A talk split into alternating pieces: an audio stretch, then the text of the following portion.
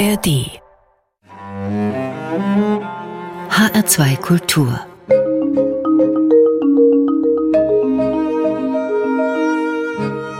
Doppelkopf. Heute am Tisch mit Michaela Fieser, Journalistin und Naturschriftstellerin, Nature Writer, Autorin verschiedener Bücher, etwa über Wetterphänomene, ausgestorbene Berufe oder ungewöhnliche Klänge der Welt. Mein Name ist Juliane Spatz. Herzlich willkommen beim Doppelkopf, Michaela Fieser. Ja, vielen Dank für die Einladung. Als ich das erste Mal mit Ihnen Kontakt aufgenommen habe, da schrieben Sie mir per Mail, wir können im Moment nicht telefonieren, ich habe schlechten Empfang, denn ich bin gerade mit sechs Jugendlichen auf einem polynesischen Katamaran auf dem Mittelmeer und bringe ihnen beim Beobachten der Wale das Nature Writing bei. Ganz ehrlich, wäre ich nicht sowieso schon neugierig auf Sie gewesen, dann wäre ich es spätestens jetzt geworden. Was genau ist Nature Writing? Vielleicht klären wir erstmal das. Okay, das Nature Writing ist, ist ja ein ähm, englischer Begriff, aber es ist eigentlich eine Schreibart, wie wir sie in Deutschland schon lange haben. Es ist die Beobachtung der Natur, die dann angefüllt wird mit den eigenen Sinnen. Also eigentlich hat Humboldt auch schon Nature Writing betrieben. Er war sehr interessiert an der Natur, er hat selbst geforscht. Wenn er aber dann auf Reisen gegangen ist, auf Forschungsreisen, hat er nicht nur wissenschaftlich geschrieben, sondern auch mit seinem Empfinden. Und das ist eigentlich Nature Writing. Und zwar aber jetzt ich denke, durch die Nazis lange Zeit in Deutschland verpönt, das Nature Writing, weil es dann in so, eine, so ein Gesülze wurde, dieses sehr romantische und, und überhöhtes Schreiben über die Natur, aber ist dann seit den 80er Jahren doch wieder in Deutschland Thema. Und zwar mit dem sauren Regen kam das dann, dass man doch über die Natur schreiben sollte ist aber all die Zeit über in England und Amerika sehr stark weitergeführt worden. Und wir sind ja in einer Klimakrise, die Welt verändert sich, Artenvielfalt stirbt aus und so weiter. Und wir haben alle Informationen dazu, aber die Sprache, in der es geschrieben wird, ist immer entweder wissenschaftlich oder politisch. Und das Nature Writing bringt dann eben diese menschliche Ebene noch rein, sodass diese Informationen von den Menschen mit dem Herzen wahrgenommen werden können. Das heißt, wenn ich Nature Writing mache, lese ich wahnsinnig viel. Das ist immer wie so eine kleine Doktorarbeit, die ich dann recherchiere mhm. und begebe mich dann rein ins Feld und spüre all dem nach und versuche mich rein zu versetzen, versuche auch, man sagt so in Baumzeit zu denken, also zu überlegen, was spürt denn ein Baum eigentlich? Oder, oder selbst Steine, da geht es dann wirklich in die geologische Tiefenzeit, wenn man überlegt, dass Landschaften in Millionen von Jahren entstanden sind, aber welche Prozesse sind dort abgelaufen und was bedeutet das? Und das Ganze dann in Sprache, in Rhythmik umzusetzen, ähm, das ist dann Nature Writing. Es gibt auch einen Preis für Nature Writing in Deutschland, den der Verlag Mattes und Seitz auslobt, zusammen mit dem Bundesumweltamt. Da haben Sie 2021 ein Stipendium auch bekommen. Mhm. Marion Poschmann war die erste Preisträgerin 2017. Also ist es eine Bandbreite, wenn ich das richtig verstehe, von sachlich orientierten Texten bis literarischem Schreiben? Ja, im Deutschen ist es so, im Angelsächsischen geht es mittlerweile sogar so weit, dass es auch sehr stark in der queeren Bewegung ist oder dass man sagt, naja, Nature Writing ist ja nicht nur der weiße Mann, der schreibt, sondern taiwanesisches Nature Writing, afrikanisches Nature Writing, auch von First Nations. Wie empfinden die die Natur? Das ist dort auch sehr starkes Thema. Aber das ist, es ist wirklich schwer zu fassen, was Nature Writing ist. Es kann von Roman zu Gedichten gehen. Es kann erzählendes Sachbuch sein ist eine sehr starke Bandbreite. Ja. Auf Wikipedia findet man unter Nature Writing auch den Förster Peter Wohleben, der ja mit seinen Büchern über das geheime Leben der Bäume viel Aufsehen erregt hat. Das ist dann auch Nature Writing. Ja, weil der war ja mhm. der erste. Ich meine, das, also diese wissenschaftlichen Studien, auf die er sich basiert, die gab es ja alle schon. Er hat sich ja wirklich bedient quasi. Das ist, da wird er ja auch kritisiert für, dass er sich bedient hat an an Dingen, die andere erforscht haben. Aber er ist eben so geschrieben, dass alle es verstanden haben und gemerkt haben, Mensch, der Wald ist ja wirklich ein lebendiger Organismus. Und Das war so sein Verdienst. Mhm. Also geht es auch darum, die Herzen zu öffnen für Natur, für das, was um uns herum ist, um diese Schönheit oder die, den Wert äh, wieder zu entdecken? Ja, ich denke, es ist der Wert, weil wir sind ja Teil von allem und wir sind, ich meine, die ganze Welt ist, die ganze Welt ist ein großes System, das so miteinander verflochten ist. Und das Problem an, an der wissenschaftlichen und politischen Sprache ist, dass es immer nur so Teilbereiche beleuchtet. Also ich war jetzt gerade ähm, in Kanada drei Wochen lang und war auf Haida Gwaii, das ist eine Insel im Pazifischen Ozean und habe dort mit den First Nations gesprochen und es ging um die Frage, wie sind Wald und Meer miteinander verbunden. Und dann meinte der Chief, wer sagt denn, dass sie nicht verbunden sind? Was ist denn das für eine absurde Idee, überhaupt Wald und Meer getrennt zu denken? Die gehören doch zusammen. Der der Lachs ist ein Waldtier, kein Meerestier. So weit ging es dann sogar. Und ich glaube, das ist so ein bisschen ein Problem an unserer Zeit und unserer Gesellschaft, dass wir die Dinge viel zu separat sehen. Und Nature Writing versucht eben all diese Phänomene zurück zu uns, in unsere Körper zu bringen und mit dem Herz zu sehen, denn nur was man wirklich versteht, will man auch schützen. Und wie bringt man nun Nature Writing Jugendlichen beim Wale beobachten bei? Naja, da habe ich ja das Glück, dass die Okeanos Stiftung für das Meer mich jetzt seit zwei Jahren fördert und die haben diesen polynesischen Katamaran auf dem Mittelmeer. Katamaran, muss man sagen, ist so ein Segelschiff, aber mit zwei Bootsrümpfen. Ja, es sind zwei Rümpfe und in der Mitte ist dann ein Deck und auf dem Deck ist so eine kleine Hütte quasi.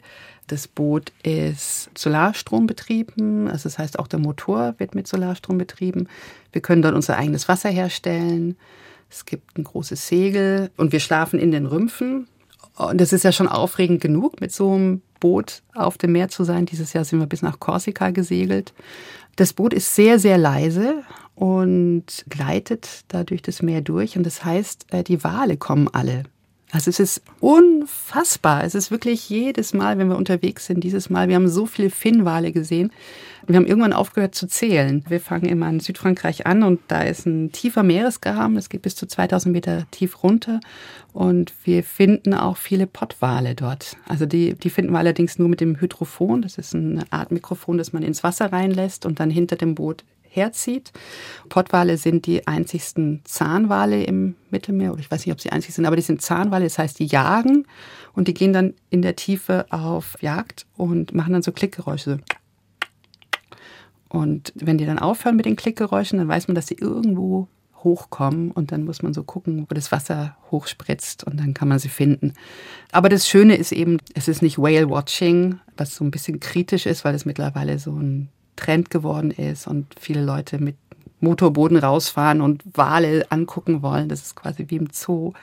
Das Schöne an diesem polynesischen Katamaran ist, dass es einfach passiert. Die Tiere, die sind neugierig auf, was da ist und kommen und das sind ganz tolle Begegnungen manchmal. Die sind ja, die Finnwale können riesengroß werden. Und wenn die dann vor dem Boot eintauchen und wieder auftauchen und diese Präsenz der Wale von, von so viel Leben auf einmal, das ist ganz, ganz einmalig. Das alleine würde ja schon reichen, um den Kindern was mitzugeben oder den Jugendlichen mitzugeben, um ihnen die Verbindung von uns Menschen und dem Meer zu geben. Aber wir setzen uns dann immer abends dann hin, ähm, so drei Stunden jeden Abend. Und ich habe dann so Schreibanleitungen, wo es dann darum geht, zu schreiben. Am Anfang immer nur so, was ist heute passiert oder wie hat sich die Landschaft verändert, wie hat sich die Farbe des Wassers verändert, bis hin zu was bedeutet Zeit auf dem Ozean? Weil wenn man, wenn man den ganzen Tag von morgens bis abends unterwegs ist und der Tag sich um einen herum entfaltet und das Meer die Zeit in den verschiedenen Farben widerspiegelt, das nehmen die Jugendlichen genauso auf. Und sie sagen auch immer, es sei ganz, ganz wertvoll, weil einmal erlebt man ja ganz viel, aber dieses dann abends dann nochmal hinsitzen und überlegen, was habe ich denn jetzt mitgenommen? Das ist ein äh, Wahnsinnsreflexionsprozess, der da angestupst wird. Jetzt sind jedes Mal dankbar. Und also, ich auch. Also genaues Beobachten und Hinspüren und Reflektieren. Sie haben es eben schon gesagt, das Ganze ist ein Projekt der Okeanos Stiftung, die ja in Darmstadt ihren Sitz hat und kurz gesagt Umweltprojekte fördert, die dem Schutz der Meere dienen. Und da sind Sie seit 2022 Stipendiatin als Wave Writer, also Wellenschreiberin. Was muss ich mir unter Wellenschreiben? Ist das jetzt eine Unterkategorie von Nature Writing vorstellen? Ja, also ich glaube, den Begriff hat Okeanos selbst konzipiert. Das kam, ich hatte einen Text geschrieben zum Walsturz. Das ist, wenn ein Wal stirbt und langsam auf den Meeresboden sinkt und sich manchmal auf 10.000 Meter Tiefe und löst sich auf und verschiedene Organismen kommen und nehmen den auf der Text gefiel denen so gut und dann meinten sie halt, Frau Fieser, wenn wir Ihnen jetzt Zeit geben, wir sind interessiert daran, was dann für Texte über das Meer entstehen. So entstand das ganze Wave Writing und ich habe gesagt, ja, das ist ja sehr, ist ein langer Zeitraum, den wir dieses Wave Writing machen, zwei Jahre und was ich leisten kann, ist, dass ich ein Wellentagebuch schreibe, dass ich jeden Tag etwas übers Wasser schreibe. Das hält mich zum einen daran, jeden Tag neugierig zu recherchieren und, und dran zu bleiben, weil so ein Zeitraum von zwei Jahren immer über Wasser, es löst sich auch irgendwie auf. Aber damit ich jeden Tag diesen Fokus habe, schreibe ich jeden Tag dieses Wellentagebuch. Und das ist sehr spannend. Ich lese viel, ich schaue mir viele Filme an, bin aber auch viel am Meer. Gestern war ich im Plötzensee baden und mit meiner Tochter und dann hat sie tatsächlich 2000 syrische Pfund gefunden auf dem Grund des Sees und das war sehr bizarr und das regt dann natürlich wieder ganz viel an für das Wellentagebuch. Ja. Wir müssen vielleicht dazu sagen, wir sitzen gerade beim RBB in Berlin, denn Sie leben in Berlin und deswegen konnten Sie auch ganz bequem gestern am Plötzensee sein. Welche persönliche Beziehung haben Sie denn zum Wasser und zu den Ozeanen? Also ganz ehrlich habe ich ja viel mehr eine Beziehung zu den Bergen, würde ich sagen. Und zu dem Ozean, klar bin ich als Kind mit meinen Eltern oft am Meer gewesen zum Baden, aber hatte da nie so eine Beziehung dazu. Das kam wirklich durch diesen Text über den Walsturz, den ich geschrieben habe. Der hat sich so langsam in mir geformt und dann mit der Förderung durch Okeanos, das ist dann plötzlich, also jetzt, jetzt nach zwei Jahren fast, ist es natürlich anders. Aber der Ozean ist sehr neu und mit die schönsten Stellen im Ozean sind für mich nach wie vor noch diese Liminal Spaces, sagt man im Englischen, diese Bereiche, wo von Ebbe und Flut, von den Gezeiten bewegt werden, wo die weder Land noch Wasser sind, wo viele Lebewesen zu finden sind, war jetzt auch am Wattenmeer gewesen, das so ein wichtiger Lebensraum ist für die ganzen Zugvögel, weil die dort so viel Nahrung finden. Das ist, obwohl es aussieht, als ob es da gar nichts gäbe, ist es so reichhaltig, dass alle Zugvögel auf dem Weg nach Norden da Halt machen und sich den Bauch voll fressen. Also diese Orte finde ich sehr spannend. Wir kommen zu Ihrem ersten Musikwunsch, Michaela Fieser, Sunday Morning von Velvet Underground aus dem Jahr 1966. Sie selbst sind Jahrgang 1972. Was verbindet Sie mit dem Song? Ja, das ist so ein schönes Sonntagsmorgenlied. Und Sonntagmorgens, das ist so ein Tag, wo man aufwacht und weiß, man muss nichts tun. Man kann den ganzen Tag träumen. Und das ist jetzt, wo ich professionell schreibe, sehr wichtig geworden, dass ich diese Zeiten pflege, dieses Tagträumen. Weil Schreiben ist ja nicht nur am, am Tisch sitzen und die Gedanken zu Papier bringen, sondern ich muss ja diese ganzen Welten und Gedanken erstmal formen in mir, bevor ich sie runterschreiben kann. Und das habe ich mir irgendwann mal angewöhnt, das mir wirklich in meine Tage einzubauen, dieses Tagträumen, damit das Schreiben, oft denke ich, das ist so die Leistung, die ich meinen Lesern gebe, die vielleicht ein stressiges Leben haben oder keine Zeit haben, sich einem bestimmten Thema zu widmen. Und dann widme ich mich diesem Thema mit meinem ganzen Sein und schreibe es dann auf. Hier kommt Sunday Morning mit Lou Reed als Leadsänger der Gruppe Velvet Underground.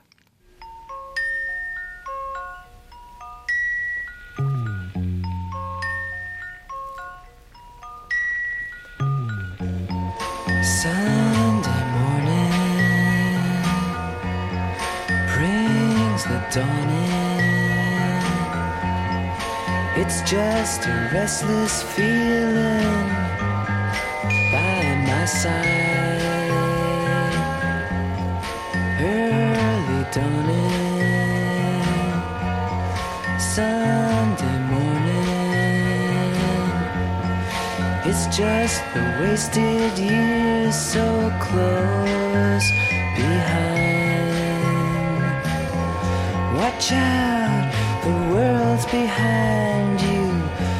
There's always someone around you who will call. It's nothing at all.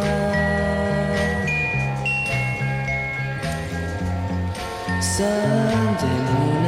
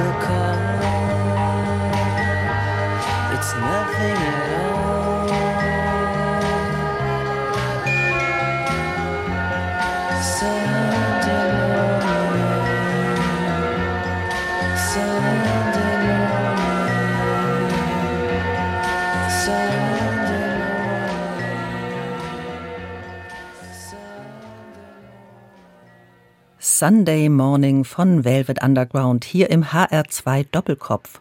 Gewünscht hat sich den Song die Naturschriftstellerin und Stipendiatin der Okeanos Stiftung Michaela Fieser. Sie ist heute zu Gast im Doppelkopf. Mein Name ist Juliane Spatz. Michaela Fieser, Sie haben gerade über Ihre Aufgaben als Wave-Writer bei der Okeanos Stiftung erzählt. Schall breitet sich ja auch über Wellen aus, über Schallwellen und mit denen haben Sie sich ein Jahr lang ganz intensiv beschäftigt, gemeinsam mit Ihrem Kollegen Isaac Yoon. Atlas der ungewöhnlichen Klänge, eine Reise zu den akustischen Wundern unserer Erde, so heißt das Ergebnis. Ein Buch, das 2023 bei Knesebeck erschienen ist und voller Klänge, Hintergrundinformationen und Überlegungen zu diesen Klängen steckt. Es sind insgesamt 36 kurze Kapitel und da führen sie uns wirklich zu den unterschiedlichsten Lauten von Tieren wie Zikaden, aber auch Fischen, zu dem Sound des tiefsten Bohrlochs der Erde. Sie erinnern an die ersten U-Bahn-Stimmen, die die Stationen angesagt haben, spüren dem Echo am kleinen Tornosee nach, ebenso wie dem Klang toter Körper, die der dänische Klangkünstler Jakob Kierkegaard aufzeichnet. Was genau macht Jakob Kierkegaard da und warum den Klang toter Körper aufzeichnen? Ja, also das war wirklich ein ganz tolles Erlebnis mit ihm. Er hat uns eingeladen zu seiner Wohnung nach Kopenhagen, ein ganz altes Gebäude und hat dann diese Platte angemacht. Opus Mors heißt die. Das besteht aus vier Stücken. Das erste sind die Klänge in einem Leichenhaus, wo er einfach nur sein Mikrofon reingestellt hat und dann rausgegangen ist. Erstmal hört man nichts, aber das ist ja das Spannende, dass man, wenn man ein Mikrofon in den Raum stellt, man den Raum hören kann. Ne? Dann hört man die Lüftungsanlage und spürt dann diese Einsamkeit dieses toten Körpers, der in diesem kalten Raum liegt. Die nächste Platte ist im Krematorium, wo er dann Sensoren an das Krematorium, an die Wände rangemacht hat und man dann hören kann, wie der Körper verbrennt, wie die Knochen knirschen, wie alles als Asche zusammensackt. Im nächsten Stück ist er ein Forschungsfeld der Texanischen Universität gegangen, vom Forensischen Institut, wo Körper einfach liegen gelassen werden in der Landschaft, in der Natur und der Verwesungsprozess beobachtet wird. Und da hat er dann ein Mikrofon in einen Körper hineingelegt und man hört lautes Schmatzen der Maden, man hört die Summen, das Summen der Fliegen, wahnsinnig intensiv und wo er auch meint, es ist eher ein, ein Fest des Lebens, das da passiert. Ich mich da auch an meinen Wahlsturz erinnert, der sich in vieles dann wieder auflöst. Und das letzte Stück ist dann eine Autopsie, das Eindringen von einem Messer in einen Körper, wie das Gehirn rausgenommen wird, das Ploppen des Gehirns auf der Waage, das ein anderes ist als des Herzens, das ja ein starker Muskel ist. Und Jakob Kierkegaard, der überlegt sich, wie nehme ich diese Geräusche am besten auf. Er bearbeitet sie danach auch, dass sie noch klarer und intensiver rauskommen. Aber also man, man sieht, dass da auch mit viel Technik überlegt wird und ja, genau das richtige Mikrofon oder die richtige Methode überlegt wird. Und für ihn, wie gesagt, ist es eine Meditation übers Leben, weil ja, weil wir denken immer, der Tod, das Ende, damit hört es auf. Aber das ist auch so ein Tabuthema. Ist ein absolutes Tabuthema, ja. Es ist einfach wahnsinnig intensiv. Man kann es man kann es nirgends, man muss diese Platte kaufen. Das ähm, läuft sonst nicht. Manchmal gibt es Ausstellungen von seinem Werk. Aber es geht unter die Haut, auf jeden Fall. Und ist eine Station in Ihrem Atlas der ungewöhnlichen Klänge. Und das hier ist auch ein Klang, über den Sie schreiben.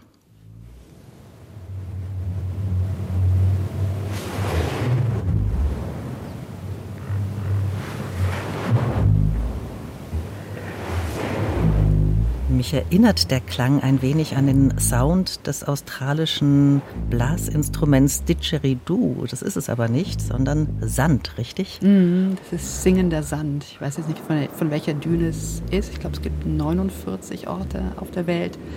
Ja, es ist ein Phänomen, wenn Sand eine besondere Beschaffenheit hat. Ähm, die Sandkörner müssen eine bestimmte Größe haben, sie müssen eine bestimmte Form haben, sie müssen viel Kieselsäure haben und man dann über den Sand läuft und er dann die Düne runterrutscht, dann erzeugt er Töne und regt sich auch immer wieder an, neue Töne zu kreieren. Und das ist dann dieses Phänomen, das wurde auch von, von Marco Polo hat es schon beschrieben und Darwin hat es beschrieben. Also es ist immer wieder ähm, in der Kulturgeschichte vorgekommen. Und erst vor kurzem hat ein französisches Institut das Ganze erforscht hat, überlegt, woher kommt dieses Geräusch überhaupt. Ne?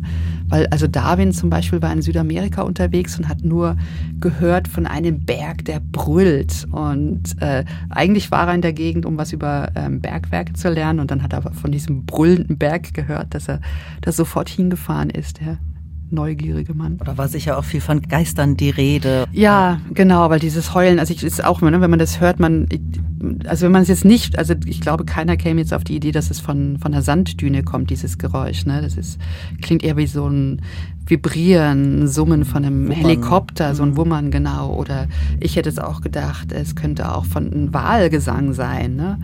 Ähm, aber es ist tatsächlich Sand, ganz viele kleine Sandkörner. Was war denn der Anlass zum Atlas der ungewöhnlichen Klänge? Wie sind Sie und Isaac Huon auf die Idee gekommen? Ich glaube, es war eine Ausstellung, die hier in Berlin lief, in der, in der Münze. Und da hat ein Soundkünstler dieses tiefste Bohrloch der Welt ausgestellt. Und das haben wir gehört und dachten, Mensch, was gibt's denn noch für Töne auf der Welt, wo man ja, wo man eigentlich gerne mal reinhören würde. So hat es eigentlich angefangen mit einer Neugier und dann haben wir mal so eine Liste gemacht von Orten und haben dann angefangen, immer mehr zu sammeln und haben gemerkt, das ist ja ein echtes Thema. Und also Isaac Ewan ist Biologe und hat sich dann vor allem mit den Naturphänomenen befasst, während ich habe ja Kunstgeschichte studiert und habe dann eher Kulturgeschichte und Anthropologie und religiöse Themen bearbeitet. Ja, so entstand das dann. Nun steckt unsere Welt ja voller Klänge. Nach welchen Kriterien haben Sie die Klänge, oder man muss ja eher eigentlich von Klangthemen sprechen, die Sie hier bearbeiten, äh, ausgewählt? Das muss natürlich auf der ganzen Welt verteilt sein. Dann haben wir versucht, chronologisch zu denken, dass wir überlegt haben, was ist denn der erste Klang, den man überhaupt wahrnehmen kann. Das ist wirklich der Urknall, den kann man heute noch hören. Oh. ähm, mit Radioteleskopen. Also den kann man als Klang nicht hören, sondern als, als Welle. Im Universum ist der immer noch da, den man empfangen kann. Und damit fängt auch das Buch an. Das Buch ist dann mhm. quasi eine, eine chronologische Reise, hört dann auf mit der goldenen Schallplatte, die man ins Weltall geschickt hat mit Klängen von der Erde, mit Begrüßungen, mit verschiedenen Sprachen, mit Wahlgesängen und dazwischen alles Mögliche. Uns war es aber auch wichtig, Geschichten zu finden für die Klänge. Also es soll ja nicht ein Buch sein, in dem einfach aufgelistet wird, welche Klänge es gibt, sondern viele Klänge sind auch rausgefallen, weil wir gemerkt haben, wir können daraus keine Geschichte schreiben. Mhm. Also ich glaube, es ist der erste Versuch, über Klänge zu schreiben, ohne dass man sie hören muss. Das ist ein bisschen wie über Essen zu schreiben, ohne dass man es isst. Dass man einfach die Leute anregt, genauer hinzuhören, mehr Freude daran entwickelt, äh, der Welt zuzuhören und wahrzunehmen vor allen Dingen. Welches ist denn Ihr Lieblingsklang? Oh, ich mag die Zikaden wahnsinnig gerne, weil immer wenn ich an Orten bin, es gibt so eine Ruhe. In Griechenland habe ich so oft gehört. Ich schreibe gerne mit dem Klang der Zikaden. Die mag ich gerne. Die Zikaden sind ja wahnsinnig lange unter der Erde. Ich glaube, es sind 17 Jahre, die manche Zikadenarten unter der Erde sind. Und dann sind sie nur einen Sommer an der Welt. Ach. Und singen dann. Und es ist dann wirklich, die haben nur diesen einen Sommer Zeit, sich gegenseitig zu finden. Und es zu verstehen, 17 Jahre im Dunkeln unter der Erde und dann einen Sommer lang an der Luft, in der Sonne und dann zu singen. Ich weiß nicht, ich habe das Gefühl, das bekommt man als Mensch. Das wird einem mit, mitgegeben, wenn man den Zikaden lauscht. Und Sie haben uns auch einen ganz besonderen Klang mitgebracht. Das sind die summenden Wiesen aus dem Altaigebirge. Das ist eine Gegend in Sibirien, weit weg von allem. Ich musste damals fünf Tage mit der transsibirischen Eisenbahn dorthin fahren und dann noch drei Tage mit dem Auto, bis ich dort ankam. Da gibt es keine Fabriken, keine Industrie. Es ist weit weg von allem und wahrscheinlich haben alle Gegenden auf dem Breitengrad früher so geklungen. Und jetzt ist halt nur noch dort übrig. Und das verrät einem viel von diesen Klanglandschaften, die uns verloren gehen durch unser modernes Leben, wo die Tiere weniger werten mit einer Geschwindigkeit. Es ist, ähm, ist schwindelerregend. Ja, gerade Insektensterben ist ja immer wieder Thema auch. Ja, und deshalb so eine reiche Landschaft. Und die die Menschen, die dort wohnen, meinten auch, manchmal gehen sie nur nachmittags in die, in die Wiesen hinein und stehen dort und werden still. Und die Ruhe, die durch diese Soundkulisse kommt, die, die geht ganz tief rein, weil Sound durch, dringt ja in unseren Körper rein, dringt ja in unsere Zellen rein und bringt diese ja zum Schwingen. Und dort ist es sehr, äh, ich würde sagen, es ist harmonisch, darf man, glaube ich, sagen. Sind Sie denn an allen Orten in Ihrem Klangatlas gewesen? Der reicht ja wirklich über die ganze Welt, vom indischen Tempel in Hampi über Rolltreppensounds und irgendwelche Flüsterstraßen in den USA bis ins tiefste Bohrloch und ganz tief in den Ozean hinein. Sind Sie überall dort gewesen? Nein, nein, nein. Das war auch nie, das war auch nie Ansporn. Mhm. Ähm, ein Buch, an dem wir uns auch orientiert haben, war das von äh, Judith Schalansky, der Atlas der ähm, ich weiß mal nur den englischen Titel, ähm, Atlas of Remote Islands, wo sie 50 Inseln beschrieben hat, die sie nie besucht hat. Und so haben wir auch gesagt, wir können über Klänge schreiben, ohne dort gewesen zu sein, über Klänge und die Landschaften weil wir in einer Welt leben, in der so viel geforscht wurde und in der so viel aufgenommen wurde. Es gibt zu jedem Thema so viele wissenschaftliche Studien und es ist so einfach, an die ranzukommen, wirklich zu allem. Ich brauche nur die richtigen Wörter ins Internet einzugeben und lesen und dann habe ich alles. Und das Schöne ist, ich saß tatsächlich beim Lesen mit dem Smartphone in der Hand. Es gibt ja vorne eine äh, Weltkarte und auch einen QR-Code, der einen zu einer Google Map führt, auf der einige, nicht alle, aber einige der Klänge hinterlegt sind, so dass man die sich auch gleich anhören kann und man wird tatsächlich inspiriert, dann selber weiter zu forschen und zu schauen, wo genau ist das denn und was finde ich vielleicht noch für Klänge oder Beispiele für diesen Klang.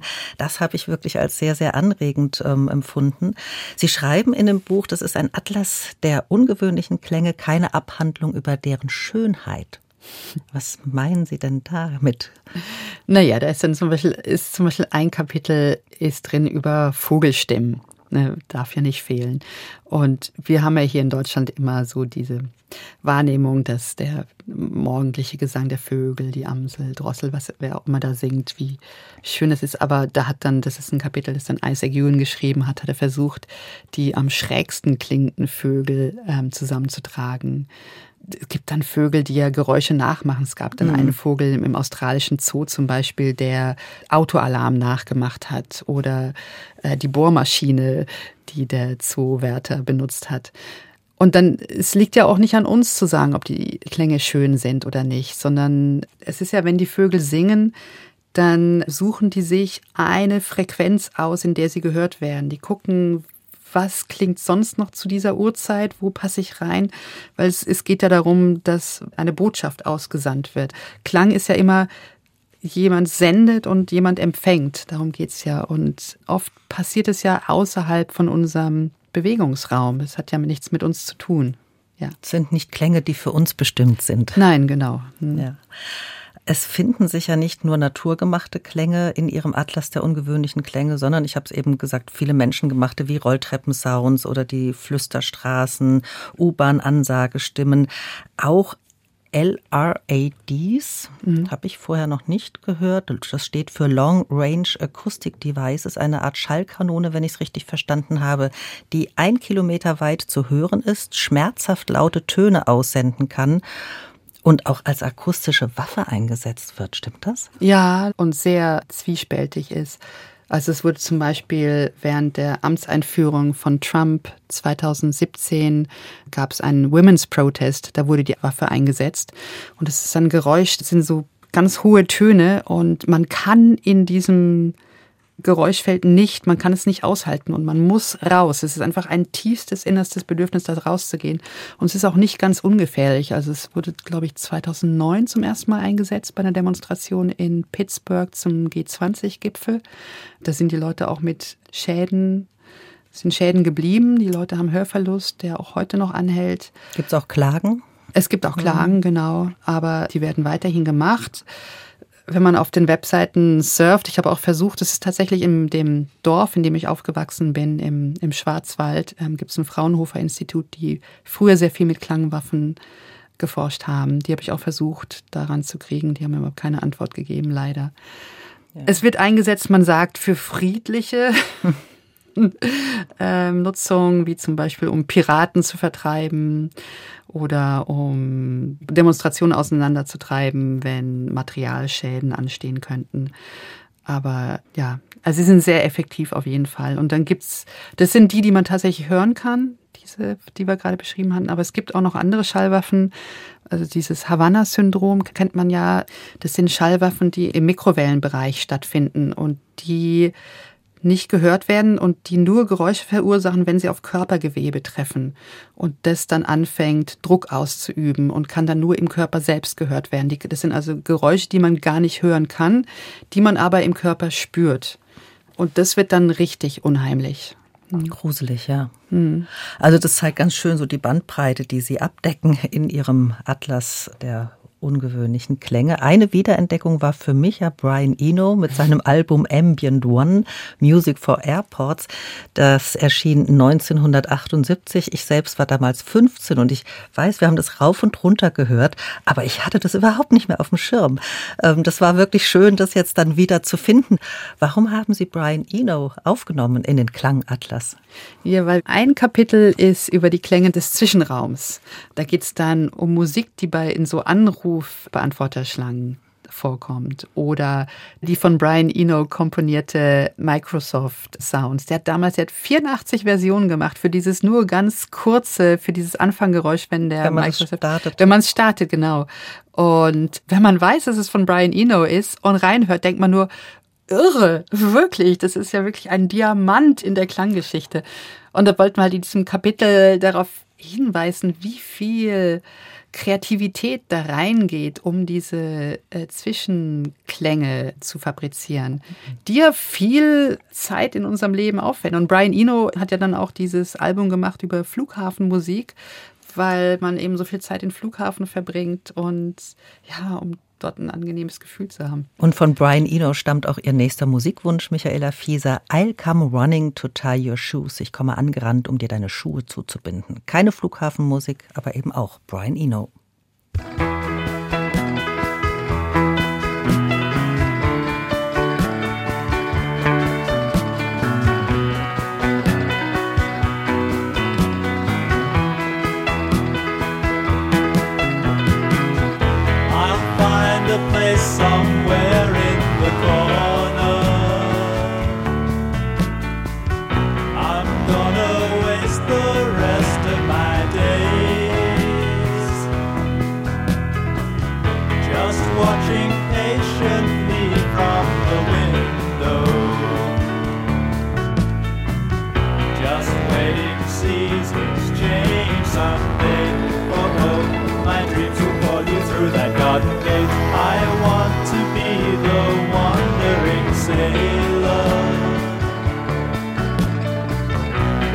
Silhouettes by the light of the moon.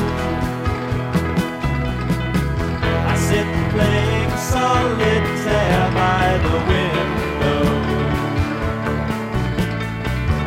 Just waiting, seasons change. You'll see. One day these dreams will pull you through my door, and I'll come running to tie your shoe. I'll come running to tie your shoe. I'll come running to tie your shoe.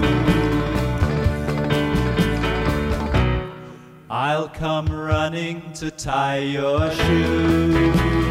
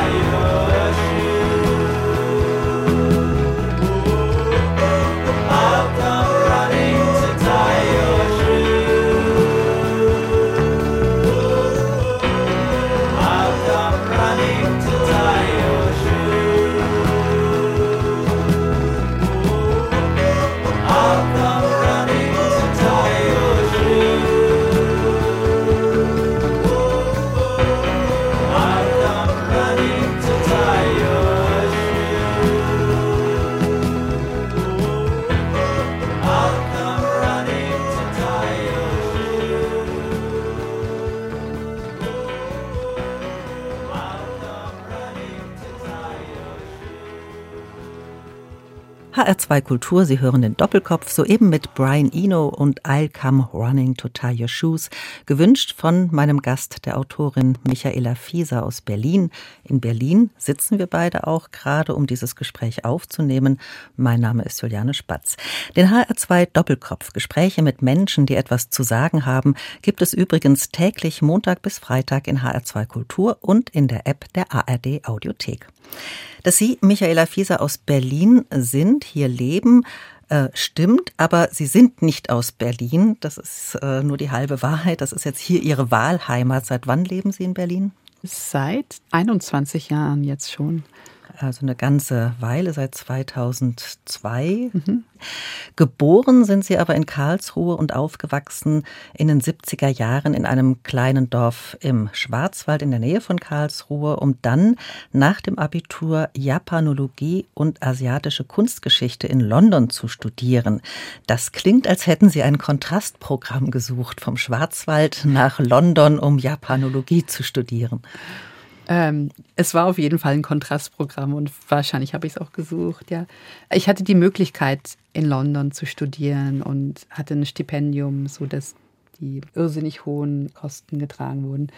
Ich habe vier Jahre lang Japanologie und japanische Kunstgeschichte in London studiert und war dann während der Zeit dann auch noch ein Jahr in Japan in einem Kloster, um da in die Kultur einzutauchen und hatte dann danach noch eineinhalb Jahre lang ein Recherchestipendium in Sendai an einer japanischen Universität, habe dann da meine Magisterarbeit auf Japanisch geschrieben und habe insgesamt waren es dann sechs Jahre, die ich in Japan gelebt habe. Habe dann später noch gearbeitet in Tokio als Produzentin und bin dann 2002 nach Deutschland zurückgekommen. Genau. Mich interessiert ja Ihr Jahr im Kloster. Wie kommt man als junger Mensch dazu zu sagen, ich gehe für ein Jahr ins Kloster? Gut, jetzt haben Sie Japanologie studiert, dann in Japan. Aber was hat Sie da bewogen? Was, was, was wollten Sie da? Na, ich habe ja auch die japanische Kunstgeschichte studiert. Und wenn man westliche Kunstgeschichte studiert, muss man es Christentum verstehen, um die Bilder zu verstehen. Und ähnlich ist es mit dem Buddhismus und den japanischen, die ganze Ästhetik, also nicht nur Bilder, sondern die ganze Ästhetik. Und ich dachte immer, das kann ich am besten in einem Kloster lernen. Und es war damals, das war Mitte der 90er Jahre, sehr schwierig, ein Kloster zu finden, die mich aufnehmen für ein Jahr. Aber es war dann wirklich ein, an einem Tag standen man hinter, hat mich hinten seine Hand auf meine Schulter gelegt, gesagt, sag mal, bist du nicht die Frau, die ein Kloster in Japan sucht? Und dann war es wirklich ein Mönch von einem Kloster in Südjapan, der meinte, wir würden uns freuen, wenn du ein Jahr zu uns kommst. Der war zufällig in London. Nein, der hat an meiner Uni ähm, Buddhismus gelehrt, ja. weil er war der letzte Schüler von Daisetsu Suzuki. Das ist ein sehr berühmter Zen-Philosoph und wohnte dann aber nicht in einem Zen-Kloster, sondern ein Judo Shinshu, das ist reiner Landbuddhismus. Und da war ich dann für ein Jahr. Aber die Mönche, weil ich habe gesagt, mich interessiert vor allem auch die Zen-Religion, weil die so eine sehr starke Klarheit mit sich bringt. Und dann haben die mich mit einem Zen-Mönch bekannt gemacht und dann bin ich dann auch zweimal die Woche zu diesem Zen-Mönch geradelt und der hat mir dann immer drei Stunden lang Unterricht gegeben. Viele Meditationen, viele Gespräche, aber auch Fegen. Fegen? Fegen, ja, genau. Ja, weil dieses Fegen, dieses das Bewegen sehr wichtig ist, Dinge sauber halten, in Verbindung bleiben mit der Welt, die man belebt. Da gehört Fegen dazu. Und Schwertkampf haben Sie auch gelernt? Schwertkampf habe ich gelernt, Blumenstecken, Kalligrafie, Teezeremonie also war wirklich wahnsinnig dankbar diesen Mönchen gegenüber, weil die hatten ganz tolle Lehrer und die sich wirklich die Zeit genommen haben, mich da reinfühlen zu lassen. Also ich habe das zwar wöchentlich gehabt, diesen Unterricht, aber das ist ja alles, diese japanischen Künste ähm, heißen ja immer Do-Weg. Das heißt, wenn man sich auf eine einlässt, dann begleitet die einen das ganze Leben. Na, es ist, also man wird nie eine Perfektion darin haben, man wird immer besser werden, man nähert sich diesem Ziel an, das man erreichen möchte, aber es geht immer weiter, es ist ein Weg, den man beschreitet. Und so haben sie mir so die ersten Schritte gelehrt. Daraus ist dann auch ein Buch entstanden, eines ihrer ersten Bücher, es heißt Tee mit Butter, da erzählen sie von ihren Klostererfahrungen. Was würden Sie denn sagen, inwieweit hat dieses ein Jahr im japanischen Kloster Sie fürs Leben auch geprägt? Sie haben ja gerade gesagt, das ist dann immer auch ein Weg fürs Leben. Was macht das mit Ihnen bis heute oder was spüren Sie davon noch heute? Was während der Zeit schon geschehen ist, ich meine, ich war ja damals 23, als ich ins Kloster bin, sehr jung, hatte in London gelebt, wo jeder Tag wahnsinnig aufregend und anders ist und man nie weiß, wen man an den Tag treffen wird. Und das Kloster kommt halt mit einem Uhrwerk der Genauigkeit. Es ist wirklich jeden Tag die gleichen Menschen, zur gleichen Zeit die gleichen Dinge. Das war, als ob jemand ein Jahr lang mein Leben angehalten hätte und ich dadurch eben Zeit hatte zu reflektieren und das eben in einem sehr jungen Alter. Das ist so mit das Wertvollste, was ich mitgenommen habe. Und zu merken, dass ein Tag nicht gut oder schlecht ist, je nachdem, was passiert, sondern dass es wirklich an mir liegt, was an dem Tag passiert. Aber es war natürlich auch diese Begegnung mit diesen Menschen, die alle an diesem Ort gelebt haben und schon auch auf der Suche sind nach etwas, ähm, nach etwas, das im Leben ist, das aber durch unsere täglichen Aufgaben vielleicht aus der Sichtweite, was das, was das wir verlieren. Und einfach in diesem Umfeld zu sein, war wahnsinnig bereichernd. Und es passiert mir immer wieder zu verschiedenen Stationen, ne? als ich dann nach der Geburt meiner Kinder oder so, dass dann irgendwie so ein Moment kam, es war dann wie so eine Seifenblase, die aufgegangen ist, so eine, so eine Kapsel, die in mir sich geöffnet hat von einem bestimmten Wissen, die die mitgegeben haben damals im Kloster und die sich zu verschiedenen Zeiten in meinem Leben weiter, ja, die sich aufmacht und mit einem bestimmten Wissen kommt. Wir haben ja eben über Ihr Buch Atlas der ungewöhnlichen Klänge gesprochen, das Sie zusammen mit Isaac Ewan geschrieben haben. Da thematisieren Sie auch die Stille und das Schweigen als Gegenspieler zum Lärm. Haben Sie im Kloster auch gelernt, Stille auszuhalten? Also während der Meditation auf jeden Fall. Ne, natürlich, dass man eine halbe Stunde da sitzt und nichts macht. Ne? Also ich war ja auch viel in Japan und man ist auch viel allein in Japan. Ne? Also man, also ganz einfach, weil ich ja auch einen westlichen Körper habe und dann es dort aber ein sehr homogenes Land ist. Und dann mit dieser Einsamkeit lernen umzugehen, das war auch eine dieser Dinge, die man dort lernt, dass ich dass ich Ruhe in mir selbst finde, dass ich mir selbst genug bin. Solche Dinge gehören auch zur Stille.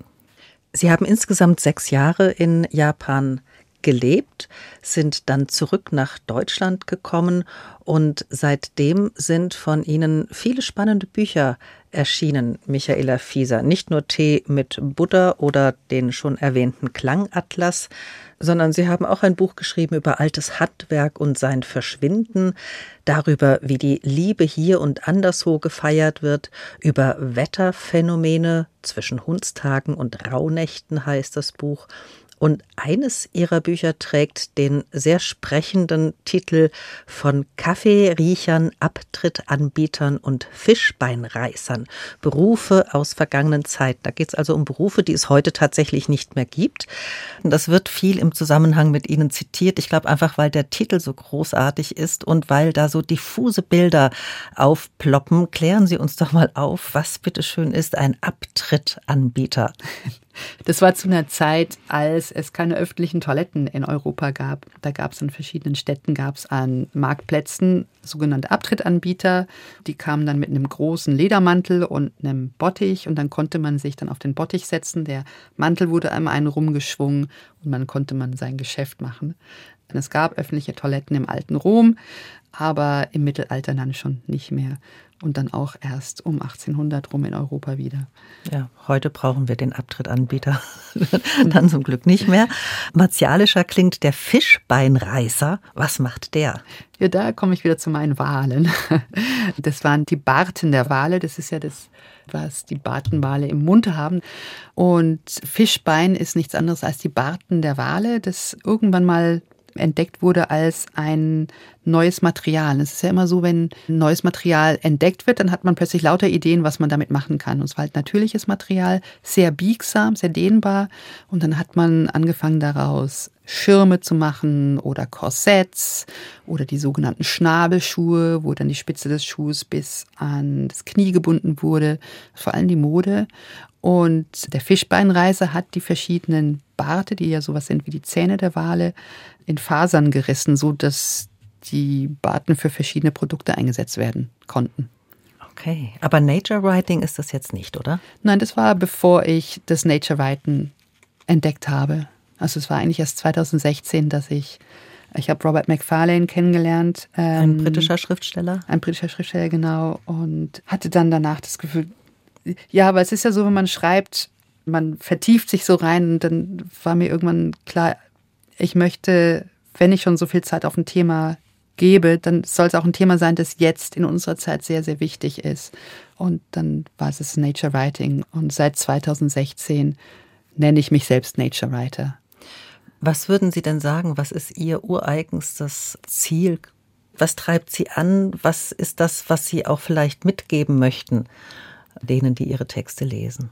Also ich glaube schon dieses ich habe vorhin schon angesprochen, dass ich viel tagträume, dass ich so versuche, die Dinge zu auf eine andere Art und Weise zu begreifen, als dass sie uns mitgeteilt werden. Und ich versuche eben die Welt hinter der Welt für die Leser zu öffnen. Ich glaube, so kann man es sagen. Michaela Fieser, Sie machen wirklich viele spannende Dinge. Man kann Ihre Texte finden, unter anderem auch in der FAZ, in der Süddeutschen Zeitung, in Geo. Sie schreiben Feature für Deutschlandfunk Kultur. Was planen Sie als nächstes? Ich werde in Japan sein für sechs Wochen und recherchiere dort, weil es geht ja immer noch ums Meer, recherchiere dort die Kulturgeschichte der Fische in Japan.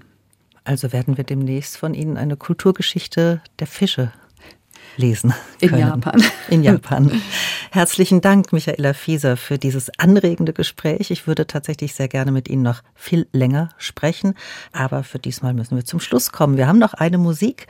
The Naked Island von Hikaru Hayashi aus dem japanischen Film Hadako no Shima von 1960. Welche Verbindung haben Sie zu dieser Musik, mal davon abgesehen, dass Sie Japanologin sind? Nee, es ist ein Film, der, ich glaube, 1960 ähm, einen großen Preis auch hier in Europa gewonnen hat. Ähm, es ist eine ganz langsame Geschichte von einer Familie, die auf einer Insel in Japan leben, genau in der Gegend, in der ich jetzt sein werde. Es gibt kein Wasser auf der Insel und sie müssen zum Wasser holen auf eine andere Insel immer fahren. Es ist ein sehr langsamer Film, der eben diese Verbindung von diesen vier Menschen und dem Meer beschreibt. Ich glaube, jeder versteht dieses Lied. Wenn man das Lied hört, befindet man sich auf einem Boot auf einem Wasser in der Nähe einer Insel. Essen ist üppig vorhanden durch Algen und Fische und es hat eine, es ein wahnsinnig friedliches Lied und nimmt so diese Wellenbewegung auf. Vielen Dank nochmal, Michaela Fieser, dass Sie sich die Zeit genommen haben für dieses Gespräch. Vielen Dank allen, die uns zugehört haben. Mein Name ist Juliane Spatz und hier kommt The Naked Island von Hikaru Hayashi in einer Aufnahme mit Billy May and his Orchestra. Tschüss.